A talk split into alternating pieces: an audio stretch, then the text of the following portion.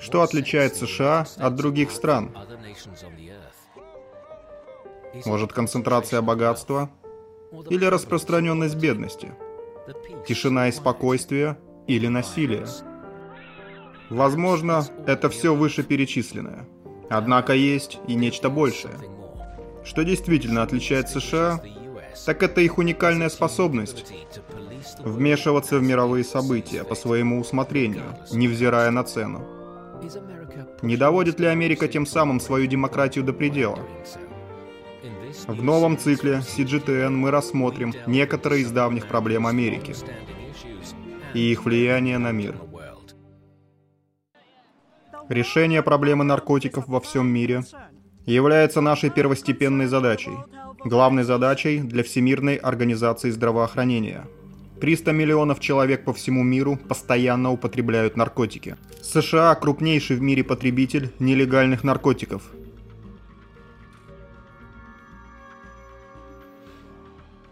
Я никогда не видела, чтобы люди употребляли наркотики таким образом, прямо на улице. Доля наркоманов в США составляет 12% от общемирового числа наркозависимых. Мэдлин Стокли живет в Гарлеме, в Верхнем Манхэттене. Она входит в группу волонтеров, которые регулярно патрулируют район и убирают мусор, оставшийся после употребления наркотиков. Если они видят наркомана, использующего грязный шприц, они предлагают ему чистый. Таким образом, они надеются на местном уровне остановить распространение гепатита С и СПИДа.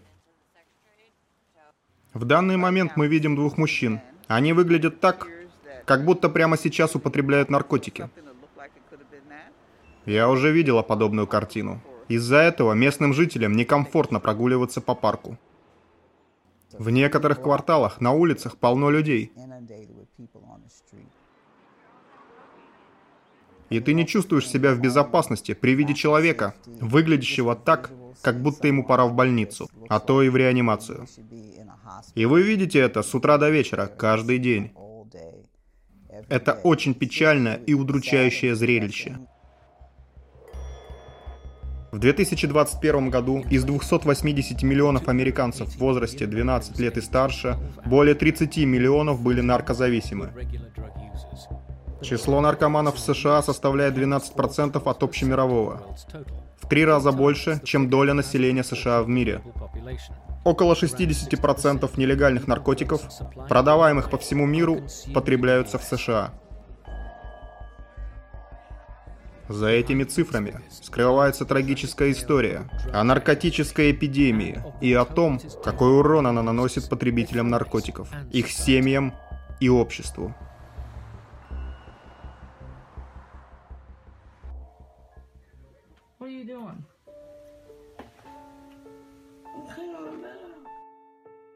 Даниэль Ут чуть больше 20 лет. Она героинозависима. Ее мать записала этот видеоролик в их доме в Хантингтоне, Западная Вирджиния.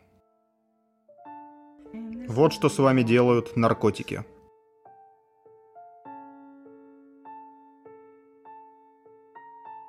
Каждый раз, когда я пыталась бросить, мне становилось плохо. И мне хотелось начать снова.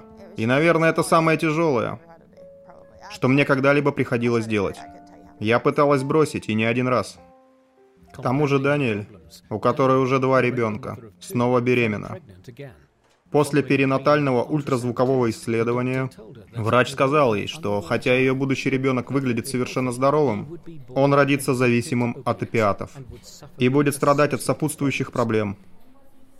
Я просто не могу с этим справиться. Смотрю на своего ребенка и понимаю, что это я сделала.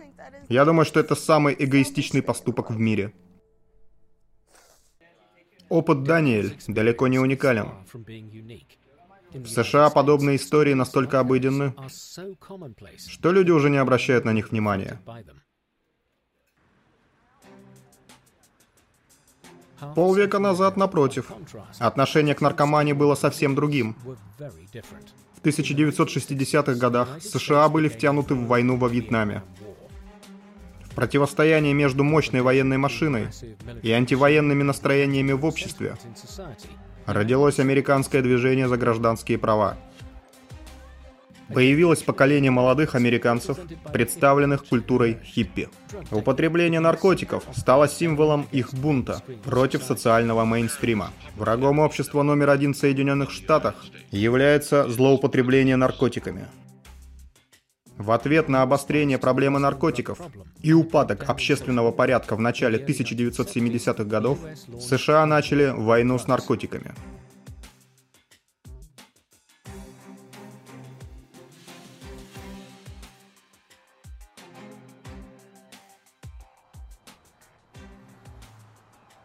Трагические события начала 21 века, в том числе террористическая атака 11 сентября, война в Ираке и мировой финансовый кризис, привели экономику США к рецессии. Ситуация усугублялась огромными государственными расходами на борьбу с наркопреступностью. Однако в ситуации с наркотиками не было видимого прогресса. И на фоне широко распространенных сомнений общественности в эффективности борьбы с ними, призывы к легализации наркотиков становились все громче.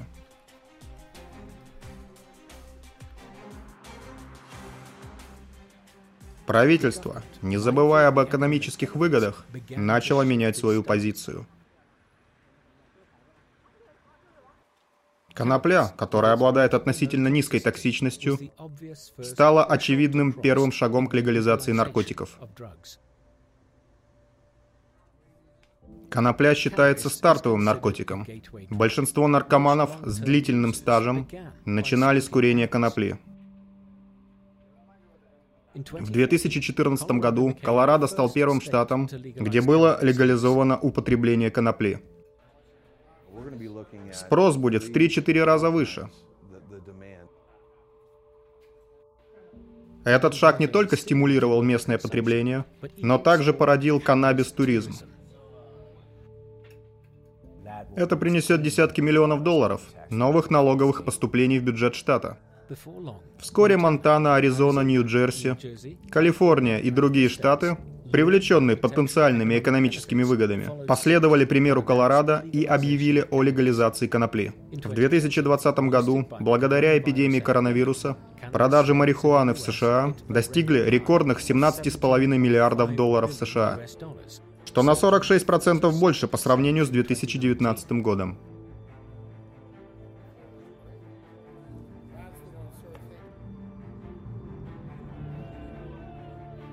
Люди, которые употребляют все больше марихуаны и других наркотиков, также являются избирателями.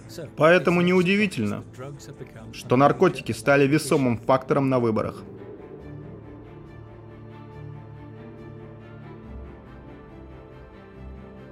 Обе крупные политические партии поспешили дать зеленый свет поезду с наркотиками.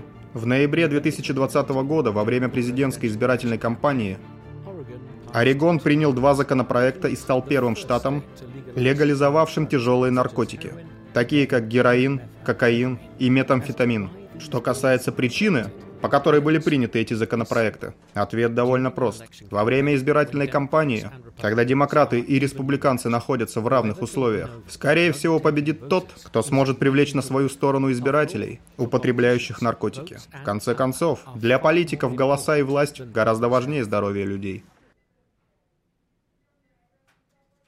Мы обнаружили, что избиратель, употребляющий коноплю, обладает властью. Если вы голосуете, у вас действительно есть возможность повлиять на ход предвыборной гонки. Всего два года спустя, в конце 2022 года, к радости многочисленных наркоманов в Нью-Йорке, официально открылся первый в стране лицензированный правительством пункт продажи марихуаны. Власти фактически предоставили населению карт-бланш на употребление наркотиков.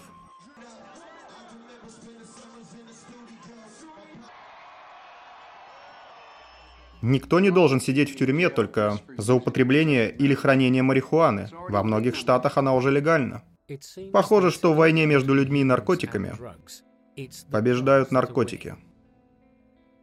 Как и следовало ожидать, легализация марихуаны ускорила распространение наркотиков. Особую озабоченность вызывает растущая проблема злоупотребления опиоидами.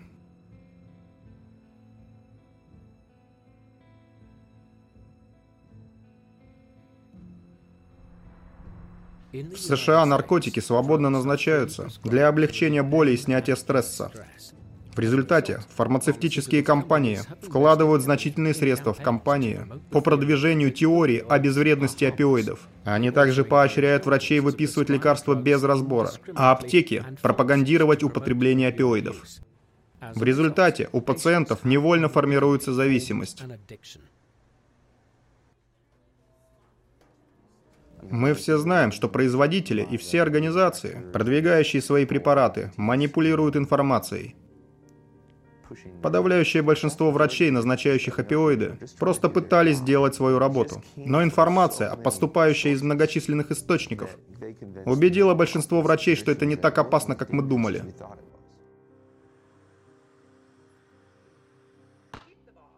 У Сары Уилсон четверо детей.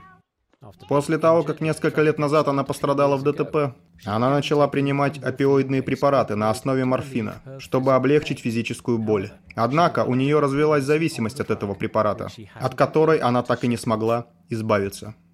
Я принимаю 10 мг гидрокодона, примерно 25-30 раз в день.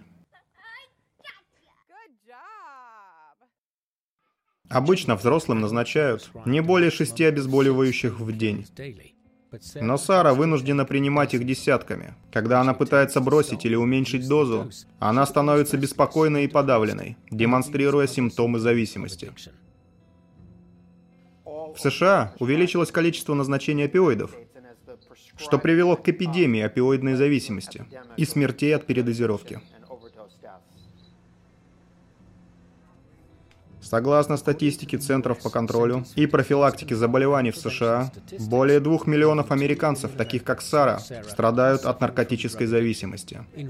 Последние годы ситуация усугубляется популярностью синтетического опиоида – фентанила.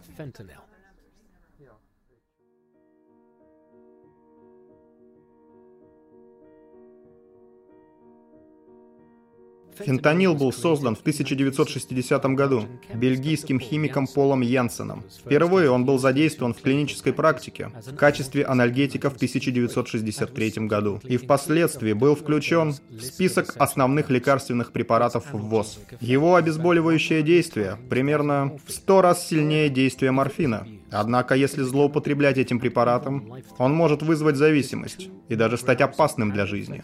Всего 2 мг порошкообразного фентанила могут быть смертельно опасны.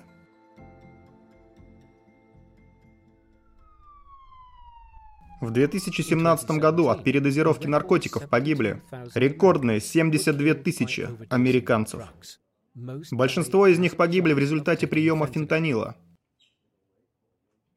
Опиоидный кризис – это чрезвычайная ситуация. И я прямо сейчас официально об этом заявляю. Это чрезвычайная ситуация национального уровня.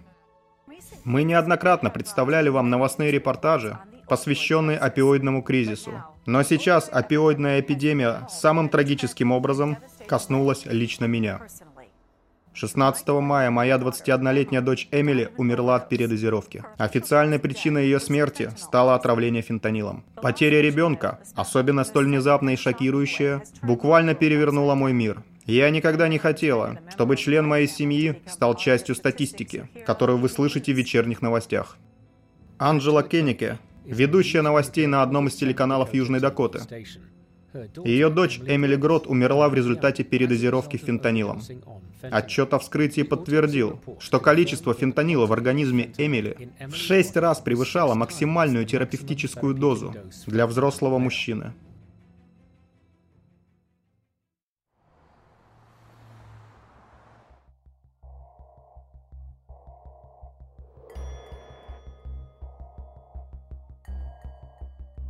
Перед лицом наркотического кризиса, выходящего из-под контроля. В мае 2016 года Управление по контролю качества пищевых продуктов и лекарственных средств США одобрило первый имплантируемый препарат для детоксикации пробуфин. По сравнению с традиционными пероральными препаратами, такими как метадон и субоксон, имплантируемый препарат размером со спичечную головку выделяет бупринорфин в руку, тем самым ослабляя зависимость пациента от героина и опиоидов.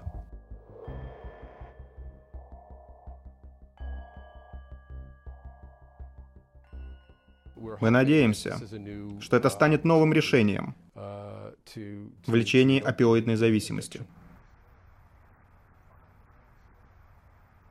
Этот обычный с виду дом является центром реабилитации наркозависимых. Здесь они получают поддержку в их борьбе за нормальную жизнь. 18 лет назад большинство мужчин, которые приходили к нам на программу, были алкоголиками. И лишь некоторые страдали наркозависимостью. За последние 5-6 лет мы увидели явный сдвиг в противоположную сторону.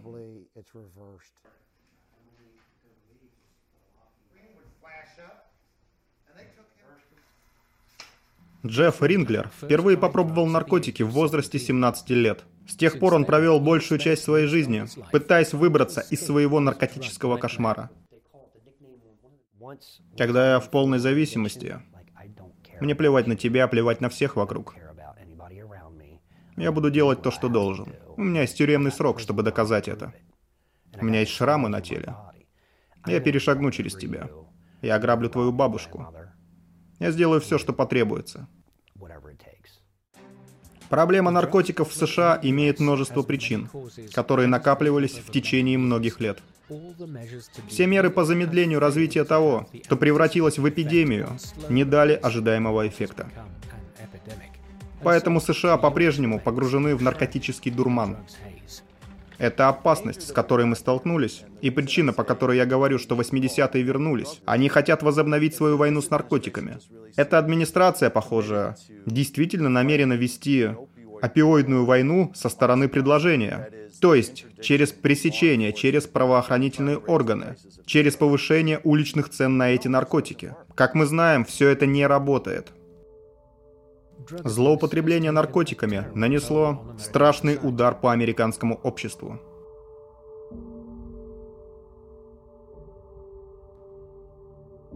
С октября 2020 года по октябрь 2021 года более 100 тысяч человек в США умерли от передозировки наркотиков.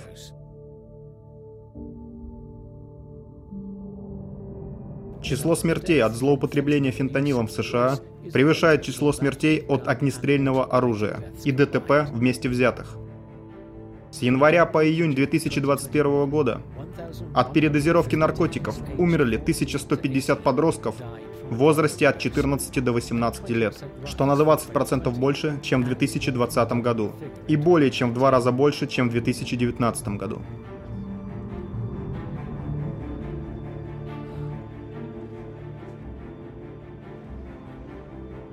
Средняя продолжительность жизни американцев в 2021 году составила 76,4 года, что является самым низким показателем среди сопоставимых развитых стран. Люди всегда думают, что они достаточно умны, чтобы контролировать употребление наркотиков. Но если они не будут проявлять особую осторожность, наркотики возьмут верх над их жизнью. Как страна, опьяненная маком и марихуаной, может выбраться из наркотической бездны и реализовать призыв политиков вернуть Америке былое величие.